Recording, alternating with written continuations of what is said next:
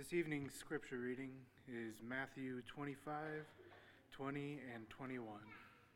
Matthew 25, 20, and 21. And he who had received the five talents came forward, bringing five talents more, saying, Master, uh, you delivered to me five talents. Here I have made five talents more. And his master said to him, Well done, good and faithful servant. You have been faithful over little, I will set you over much. Enter into the joy of your master.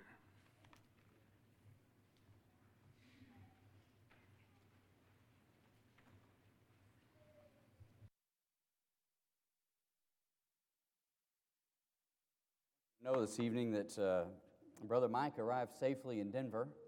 Uh, I was concerned, like many of you might have been, with today's weather and how that would go. He's had a suffered a little delay, I understand, but uh, did make it safely.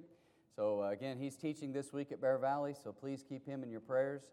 Uh, I told him when I got back from East Texas recently, uh, spoke a number of times at a family camp and drove over there, spoke, drove home, and told him, I said, I don't know how you do it. I said, I just have no idea how you do it. You go and teach for a whole week, all day, every day. You fly there, you fly home, you get up, you preach Sunday morning like nothing ever happened. So uh, he's incredible, and we're thankful for him. And uh, Lord willing, he's going to do the same thing a week from today uh, after having taught all week. So uh, do please continue to keep him in your prayers. We appreciate the good work that he does uh, with Bear Valley. If you've seen the uh, bulletin today, then you can maybe understand, or you've seen the, bull, the sermon title that I have tonight. Is entitled, Are the Saved Lucky? Are the Saved Lucky? I am not here tonight to talk about luck as a subject, but there are a couple of things I want to say just from the offset and, uh, and just help us as we get into our study tonight uh, to think about being lucky. I remember as a boy, uh, my dad worked for a jeweler, and he was an older, older man, and, and he was funny. He was really funny. He was a member of the church, and I loved him, and he was a great man, and he had a great sense of humor. And he had a cartoon hanging on the wall by his workbench, and you've probably seen something similar to it. But it was a, a lost poster for a lost dog. And on that poster, he said, uh, Help me, I've lost my dog. He has three legs, one eye, half an ear, no tail, and he answers to the name Lucky. Lucky. You've seen a cartoon similar to it. In sports, we see that term used a lot. You've got a basketball player who is uh, seeing a ball go out of bounds. He runs as fast as he can. He grabs it right before it goes out of bounds. He heaves it behind his head, and it goes into the basket, and they call that a lucky shot. The lucky shot. In football, a football player, a field goal is needed to be kicked. It's a long field goal.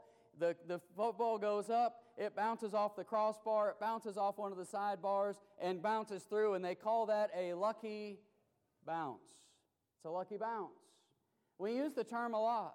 Somebody wins the lottery, walk in and they, they scratch off some things and they give some numbers, and we look at that person, we say, wow, they are so lucky. They're so lucky. It's just a word that we throw out there. And I'm afraid that it finds itself in the mouth of too many members of the church. Too many Christians using that word as if it is something we just throw about and say, wow, look at how lucky things are. Look how lucky he is. Look how lucky she is. And lots of times, what we're doing in sports, that is a lucky shot. We would call it that. And that is a lucky bounce. The football just happened to do, do what it did. But the saved will not enter into heaven because they're lucky. They're not going to enter heaven because they're lucky. Will read for us a moment ago the words of Jesus in Matthew chapter 25, where he gives in that parable, the parable of the talents as we know it, the, to the, the man who was given five talents who went and earned five more, the man who was given two talents and he went and earned two more. To both of those men, the master says, Well done, good and faithful servant. Enter into the joy of your Lord. Brethren and friends, I am living to hear those words. I am living my life to hear those words from the mouth of my Lord. Well done, good and faithful servant. Jesus will never say to anyone who goes into heaven, Well done, lucky you. He's not going to do that. I need to know that we are not going to make it into heaven because we're lucky. We will enter into heaven because we are faithful. We will enter into heaven because we understand who God is and we have given Him our lives in obedience. Only then will we be saved. Only then will we make it into heaven. I'm living my life to hear, Well done, good and faithful servant. I remember when I was in school, going through preacher's training school, we had a missionary from overseas who came and uh, he talked to us one day. And just in passing, he said, Luck is what the fool calls it when God smiles at him. Luck is what the fool calls it when God smiles at him. I'm not going to be saved because I'm lucky. I'm not accidentally going to make it into the land of promise, into the land of heaven. And so there are things that I need to be doing in my life in order to be prepared to enter into the land of promise, into heaven. Tonight, what I want to do is look at a bit of a character study, going to the Old Testament and looking at Joshua. And I want to look tonight briefly at six things in the life of Joshua that will help me to be prepared to enter into the promised land. I'm not going to enter because I'm lucky. I'm not going to stumble into heaven. I will not get there by accident, but there are things that need to be in place in my life that I might enter into the land of promise as Joshua did. And so I opened my Bible to Joshua chapter 5, and I began looking together at, at this life of Joshua and some things that were in place in his life that I need to think about in mine. Joshua did not enter into the land of promise by accident. There are six things in his life. Number one, humility. If I enter into heaven, it will be because I have humbled myself. It will be because I'm striving in my life to be humble. So I open my Bible to Joshua chapter 5, and I go right to the end, beginning in verse number 13. The Bible says, And it came to pass when Joshua was by Jericho that he lifted his eyes and looked, and behold, a man stood opposite him with his sword drawn in his hand. And Joshua went to him and said to him, Are you for us or for our adversaries? So he said, No, but as commander of the army of the Lord, I have now come. And Joshua fell on his face to the earth and worshiped and said to him, What does my Lord say to his servant? And the commander of the Lord's army said to Joshua, Take your sandal off your foot, for the place where you stand is holy. And Joshua did so. That's what the Bible says. Now, in a recent sermon that I preached here at Westside, I looked in the Old Testament to the angel of the Lord. And what I tried to do was lay out some evidence for what I believe is the angel of the Lord being the second person of the Godhead. I am looking at this in Joshua chapter 5 through the eyes that say what Joshua saw or who Joshua saw was in fact the second person of the Godhead. The commander of the army of the Lord was in fact the second person of the Godhead. Angels in the Old Testament, angels in the New Testament, they do not ask for worship. They do not demand worship. But the commander of the army of the Lord demanded worship of Joshua. Take the sandals off your feet, for the place where you stand is holy ground. And Joshua did so. Brethren and friends, if I'm going to go to heaven, if I'm going to enter into the land of promise, I need to take my sandals off my feet. I need to be willing to understand that I am on God's ground, that I did not create anything around me, that this life really is not my own, that I am made in the image of God Almighty. Genesis 1 in verse number 26. And the place where I stand is holy ground. We're here tonight not to worship me or you or anybody else. We're here tonight to worship God. I will go to heaven if I live a life that is willing to submit to God. Recognizing God for who He is, understanding His worthiness, of my worship and praise, and understanding that this life is really not about me. I need to see what Joshua saw. There is no one like God. I really love Brother Mike. I love sermons like the ones he preached today. You can just tell as he's up here speaking that he is passionate about what he is saying, that he wants so badly to take the pages of Holy Writ and write it on our hearts, that he wants so badly for us to see what the Bible says about a great God and submit ourselves to him. Joshua did. Joshua was in the presence of God and he humbled himself, and you and I need to live lives of humility as well. And so I go to the New Testament and I look in 1 Peter chapter 1. And I think about these words of Peter to Christians in the New Testament, to those who are saved. And he's continuing to exhort, he's continuing to encourage, he's continuing to try to help them through life. And in 1 Peter chapter 1, he says things like this, beginning in verse number 13. He says, Therefore, gird up the loins of your mind, be sober, and rest your hope fully upon the grace that is to be brought to you at the revelation of Jesus Christ as obedient children, not conforming yourselves to the former lusts as in your ignorance, but as he who called you is holy, you also be holy in your conduct. What was Joshua told? Remove the sandals from your feet. The place where you're standing is what? It's holy. Conduct yourself here in holiness. Be holy, for I am holy. Verse 17. And if you call on the Father, who without partiality judges according to each one's work, conduct yourselves throughout the time of your stay here in fear, knowing, he says, that you were not redeemed with corruptible things like silver or gold from your aimless conduct received by the tradition from your fathers, but with the precious blood of Christ, as of a lamb without blemish and without spot. Remember who you are and who you belong to.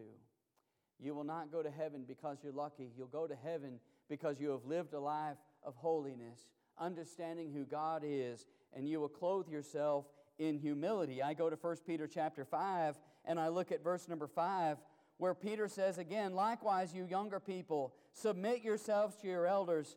Yes, all of you be submissive to one another and be clothed with humility. For God resists the proud but gives grace to the humble. Therefore, humble yourselves under the mighty hand of God, that he may exalt you in due time. I'm living my life for God to exalt me in due time, in his time. For me to live my life in humility, understanding who he is, that I might be exalted by him when my day comes to be in his presence. I'm living my life to be exalted. That's what we need to think about when we think about Joshua He's entered into the promised land. We know this already, looking at the fact that, that he's already across the river and he's already uh, near the city of Jericho, and yet he is to live his life in holiness and humility. I will go to heaven if I live a life of humility. Number two, as I think about Joshua and his character, one who entered into the land of promise, I need to remember my past. I will hear, Well done, good and faithful servant, if I live a life of humility, submitting myself to the will of God. I will go to heaven. I will hear, Well done, good and faithful servant, if I remember my past. Now let's just think about Joshua for a minute. Don't let this be lost on you, as sometimes it has been on me. You know that exiting uh, the land of Egypt, you know, they wandered in the wilderness for 40 years. And you know that, that they were told to enter into the promised land, and so 12 spies were sent out to, to view the land. 10 spies come back and say, There's no way, just can't do it. We need to stay where we are. In fact, it would be good if we just went back to Egypt at this point. There's no way that we can go into that land. And you remember, two people stood up and said, Quit it, quit it, we can go in. Joshua and Caleb. Now, God is going to hold everybody that is over the age of 20 accountable for refusing to go into the promised land. And so, yes, it is possible that some of those who are younger than the age of 20, uh, who have wandered now in the wilderness for 40 years, that maybe in their minds they can go back to Egypt, but I know that Joshua can. I know that Joshua, in his mind, can go back to captivity. he can remember. He can remember what it was like. He can remember when they slaughtered the Passover lamb and they took the blood and they put it on the doorpost and on the lintel above. Joshua, in his mind, is going to be able to go back to the day of the Passover. He's going to go back in his mind and he's going to remember the fact that they were fully clothed, even with their shoes on their feet and a staff in their hand, as they ate the Passover meal. And Joshua, in his mind, he can go back and he probably could remember, no doubt he could, the night that the angel of death would pass over the land of Egypt. Wonder what it was like when that angel passed over where he was. I wonder what it was like to hear the screams of those who were not prepared for that night. You ever thought about that? Do you know that Joshua could, could probably hear screaming from those who lost the firstborn in their home? And you know, Joshua was there when Pharaoh finally caved and said, Get out of here. Joshua was there as they plundered the Egyptians, taking their gold and articles of clothing as they exited bondage. Joshua was there. Joshua could remember. He could go back in his mind to what it was like when they were in captivity, and he could remember what God had done to deliver them from that captivity. He could go back. He could think about it. Then he could go back to the Red Sea. He could go back to crossing through the Red Sea on dry ground as walls of water were on both sides. He in his mind could go back to when they went out of the sea and turned around and watched as the water came and crushed the enemy, the Egyptians who were in pursuit. I'm telling you, Joshua could go back and he could remember. As he's now entered into the promised land, he could go back. Adam, don't you forget to remember. Don't you forget to remember. You'll go to heaven if you never forget. You'll never forget Ephesians 2 and verse number 1. Don't you ever forget that you yourselves once walked in darkness. Don't forget Ephesians 2, verse number 12, that you were without God, that you were once without hope. Don't you forget. Don't you forget what God has done for you. Don't you forget that you were once in bondage to sin, Romans 6 and verse 17. Don't you forget. Adam, don't you dare forget what God has done to deliver you. Don't you dare forget. Don't you dare forget to remember the past. Don't you dare forget that you were cleansed from your sins. 2 Peter 1, verse 9. Peter says, Some of you have forgotten that you were cleansed from your sin. Isn't that amazing? I am reminding you, he says, more than once. I am stirring up your minds by way of reminder. You can't forget your past. Adam, please don't forget your past.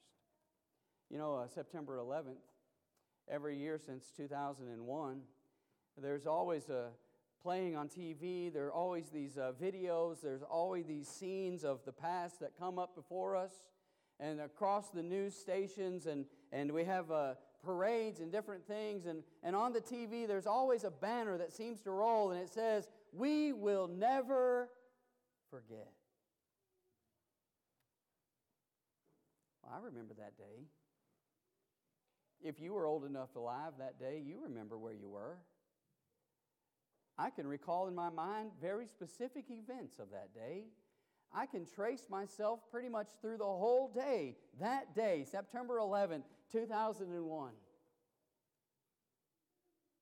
I can't remember what I did last week, but I can remember I can remember that day more than 20 years ago. Don't you ever forget what God has done for you. I'd say not a day went by that Joshua didn't think of what God had done for him.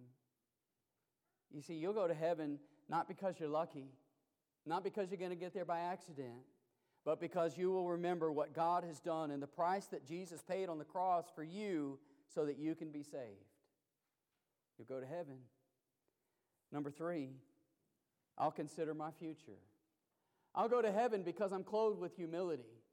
I'll go to heaven because I remember my past. I'll go to heaven because I'm considering my future. And on this point, what I want you to really think about is the fact that God wants me to go to heaven. Now, don't forget that. What is God's desire for me? His desire is for me to go to heaven. His desire is for you to go to heaven. He is not against you, He is very much for you. My parents told me that a lot as I was growing up. Adam, I'm not against you.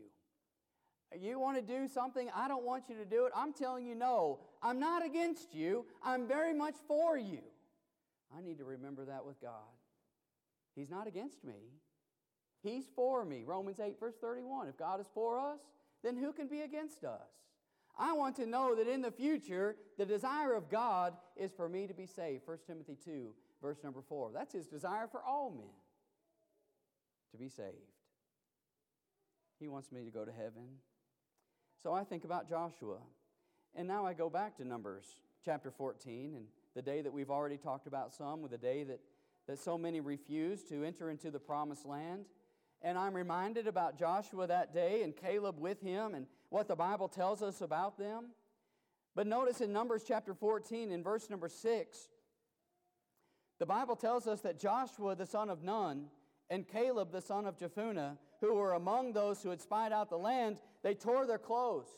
And they spoke to all the congregation of the children of Israel, saying, The land we passed through to spy out is an exceedingly good land.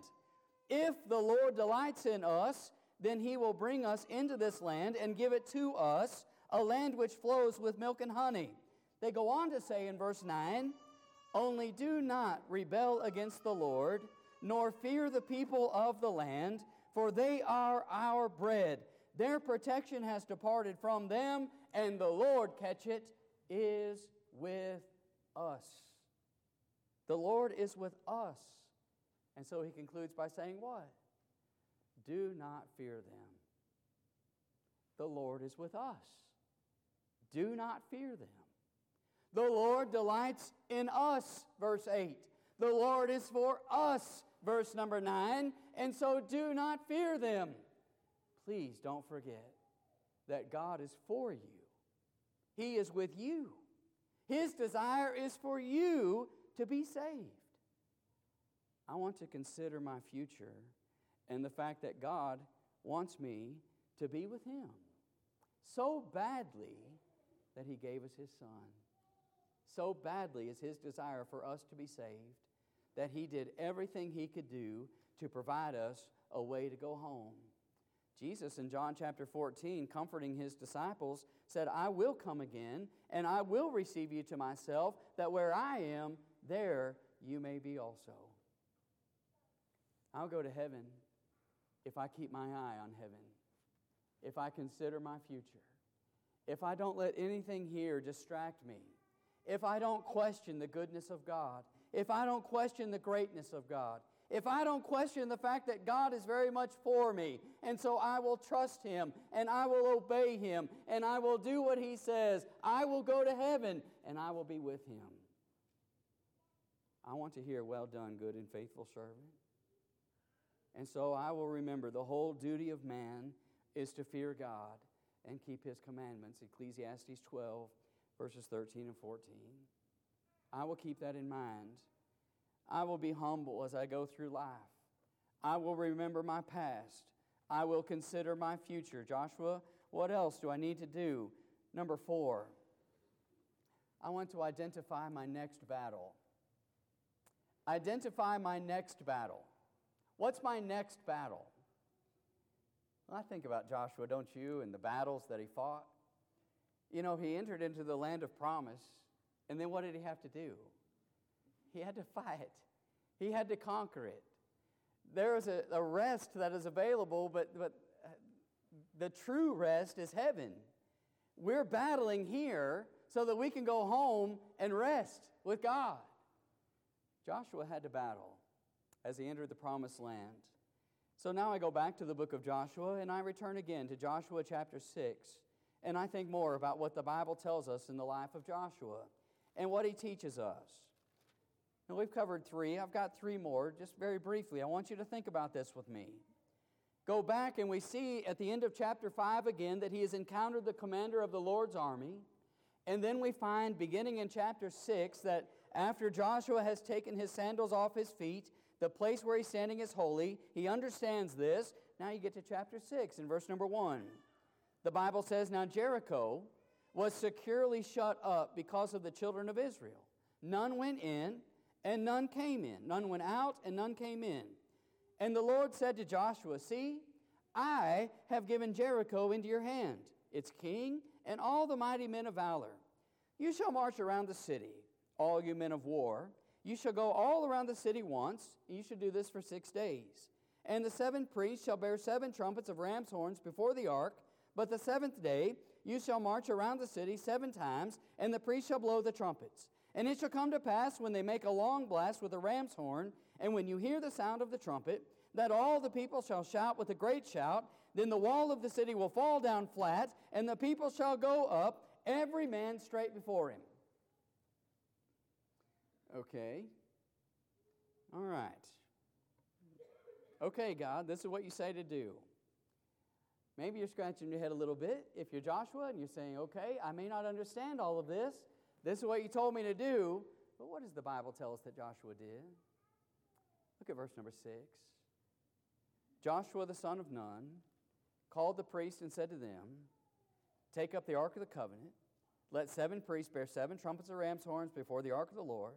And he said to the people, Proceed and march around the city, and let him who is armed advance before the ark of the Lord.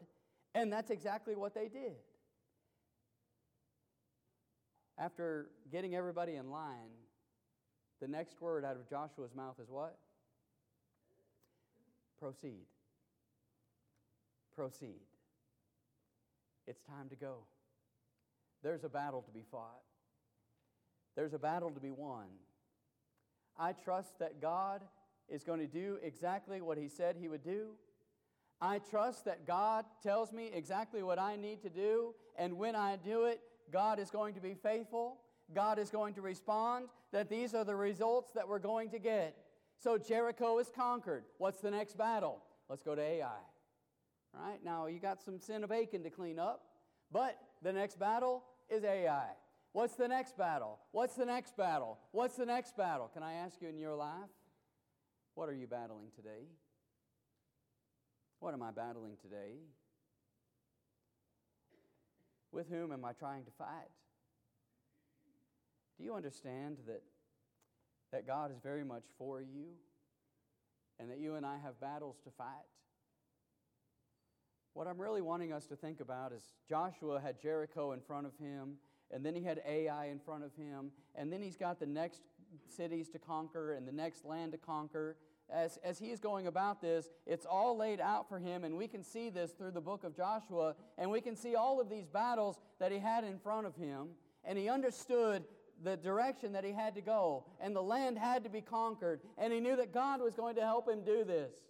But can I ask you, as I ask myself, Adam, what are your battles? What I really want to ask you tonight is what is Satan using to battle with you? Said another way, what are your weaknesses tonight? What are your weaknesses tonight? Jesus in Matthew chapter 5 and verse 4 said, Blessed are those who mourn, for they shall be comforted. And I'm afraid that too many times in my life that I have lost the ability to mourn over my sin. I've lost the ability to be touched by my sin. That there are times in my life where I become way too calloused and it just doesn't register when I'm going against the will of God. And what Jesus is saying in Matthew 5 and verse 4 is you better have a soft heart that is willing to examine your life, and when you find weakness, you better get it corrected. Many faithful Christians can read the Bible and understand well, these are sins that I need not to commit. we look at moral sins and we look at, at, at, these different types of, types of sins, and you say, well, that's not an area of weakness for me. I don't struggle with that particular uh, area of sin. That, that, that just really isn't a great temptation for me. Maybe it's not. But what is? And maybe it's not a sin of commission, sin that you commit, but maybe it's an area of omission in your life. You ever read the Bible with a mindset that says, God, whatever you tell me to do, that's what I want to do? God, whatever you say not to do, I don't want to do that. Well, I know that I don't want to do that. But how many times do we look and say, God, tell me what to do? What am I not doing that you need me to do? What's your battle? What's your next battle? What's that area in your life that you need to shore up? That area in your life where the devil is getting to you that you need to stop. What's your area of weakness? I don't like to look at it either. That's not a fun thing to examine. But as I do, I think about I think about some of these areas. I think about these areas of omission in my life. Maybe it's evangelism that I'm omitting my responsibility. Maybe it's an area like generosity or giving or caring about others. Maybe it's my prayer life. Maybe it's my Bible study habits. I don't know what it is. Maybe it is sinful behavior that I'm trying to justify. Maybe it is sinful behavior that I'm, I'm trying to think little about, that I just really don't want to give any thought to. I don't know what it is in your life, but as I begin to think about it in mine, there are areas uh, that I need to shore up. What's your next battle? What's in front of you? What is the devil using to fight you? I will go to heaven if I identify the next battle, if I identify the next battle, if I shore up areas of weakness, again, God, aren't you glad? He's not expecting you to be perfect, but He's asking us to look into Holy Writ, to look into His Word, and look at ourselves as if it's a mirror. What do we see? when we look into the law of God. James is asking us to look into the law of God. What do we see? What kind of reflection is there? It takes a moment of honesty to really give thought to what are my priorities in life? What's really important to me? What's the next battle that I need to identify? Number five, as I think about these battles, I think about Joshua, and I think about the fact that he, he didn't fight alone. Don't fight alone. That's number five. You'll go to heaven if you don't try to fight alone. You'll go to heaven. I'll go to heaven if I understand that I can't do it by myself. I'll go to heaven if I understand that in God's wisdom, He established the church. And the church is to help each other get home. And I don't try to do it by myself. You know, the Bible never says that Joshua went and fought by himself. Now, I think he had great faith. I think he had great faith.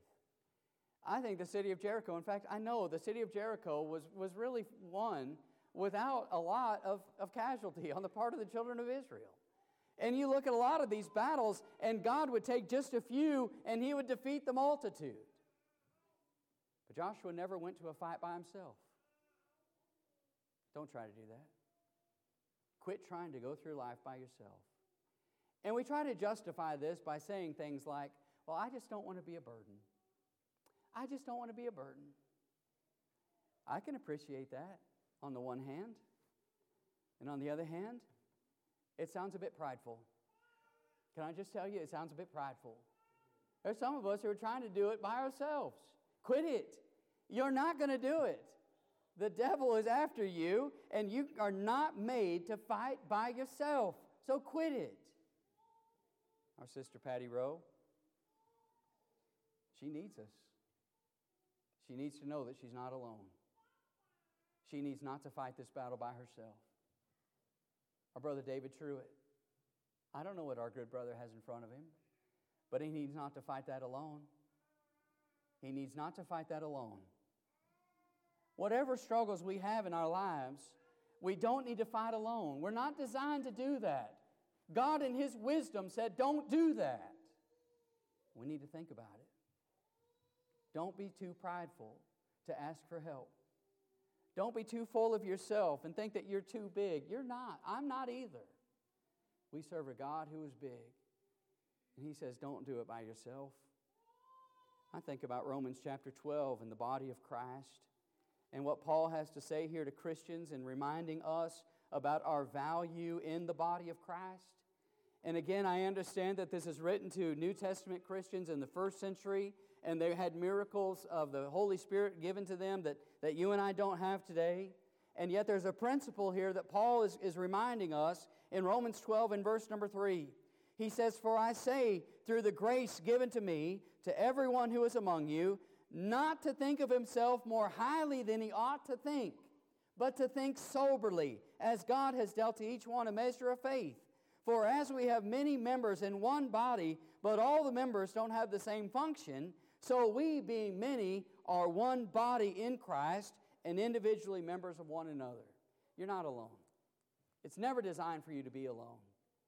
You'll go to heaven. I'll go to heaven. I will hear, Well done, good and faithful servant, if I don't try to do it by myself. Don't do it alone. Number six, finally, Joshua shows us don't question your influence. Don't question your influence. That is, help others get to the land of promise.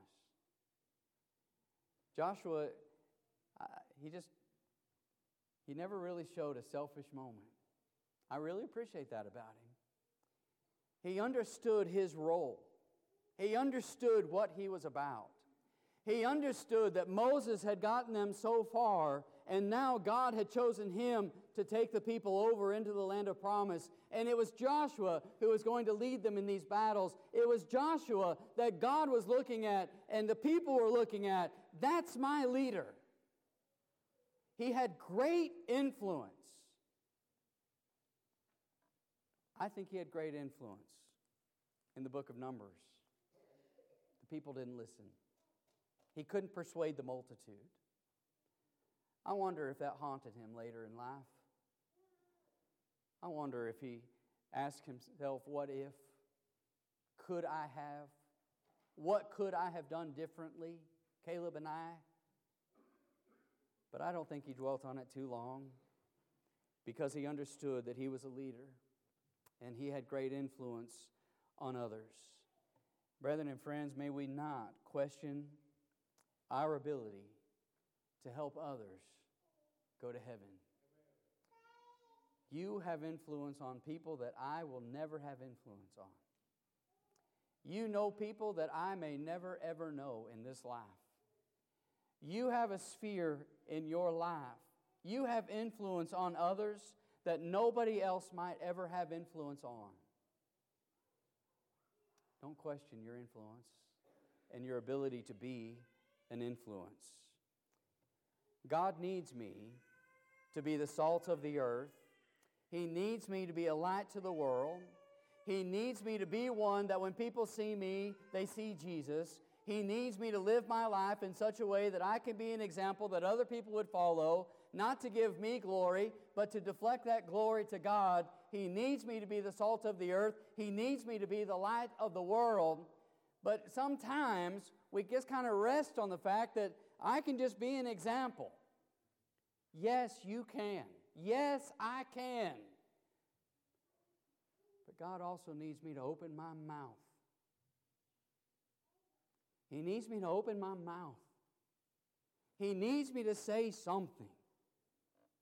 I can use my influence, I can be a good example, but at some point I need to do something. Say something. Show hospitality. I need to be more. I need to do something to encourage and to teach. I just think Joshua never forgot the influence that he had on others and what he was really about and what he was trying to do. And I'll go to heaven, I'm convinced, if I don't forget the influence that I can have for others in this life. That I am a Christian. Because of what God has done for me in my past, I can help somebody change theirs. Because of what God has done for me in my past, I can help somebody in their future. As I consider my own future, I consider the future of those around me. And I consider what I can do to help them and encourage them to know the Lord and what He's done for them too. I'm living my life to hear, Well done, good and faithful servant. And if I have given you the impression tonight that I am perfect in any way, then shame on me. That's not at all what I'm trying to convey to you. What I am trying to say is that God has provided us a way to be saved. And I'm reminding us tonight that we're not just going to stumble into heaven, that we're not going to get there by accident, that we're not going to be lucky and get there. We're going to get there because we have purpose to get there. We're going to get there because we love God and we obey Him. We'll get there because we fear God and keep His commandments. And so tonight, I want you to think about Joshua, and I want you to think about these points. And I want to ask you tonight are you prepared for victory? I love Pew Packers. You know I do. I love it. You love it too. Sometimes these songs that we sing all the time, they just sound differently when a little one is singing it. I heard an old, old story. Savior came from glory, gave his life on Calvary to save a wretch like me. Oh, victory in Jesus. Are you prepared for victory tonight? Are you prepared to go home? Are you living your life to hear, well done, good and faithful servant? Tonight, if the answer is no, I'm not prepared for victory. No, I think if actually I died tonight, those are not the words I would hear. I have great news. You're taking in breath, and tonight you have an opportunity to change. Tonight you have an opportunity to repent. Tonight you have an opportunity to obey the gospel. Will you take advantage of it tonight? Tonight, do you believe that Jesus Christ is the Son of God? Are you ready to make that confession? Are you prepared tonight to repent of sin in your life? Are you prepared tonight to be immersed in the waters of baptism, to meet the blood of Jesus and have your sins washed away? Are you ready? Tonight, as a Christian, you examine your life and you think about Joshua and you think about these points we've made tonight, and you say, I just want to go to heaven. There's just nothing more I want to do than go to heaven and hear those words Well done, good and faithful servant. But I do see areas of weakness in my life. I do see some things that I need to shore up, that I am identifying the next battle. Tonight, if we can help you, that's all we want to do because we're a family and that's what we're designed for. Tonight, if we can help you in any way, that's all we want to do. If there's an area of weakness that you need to respond tonight, uh, maybe in a public way to repent of sin, or tonight you just need your brethren to pray for you and with you, that's all we want to do. If we can help in any way, won't you please come now as together we stand and sing?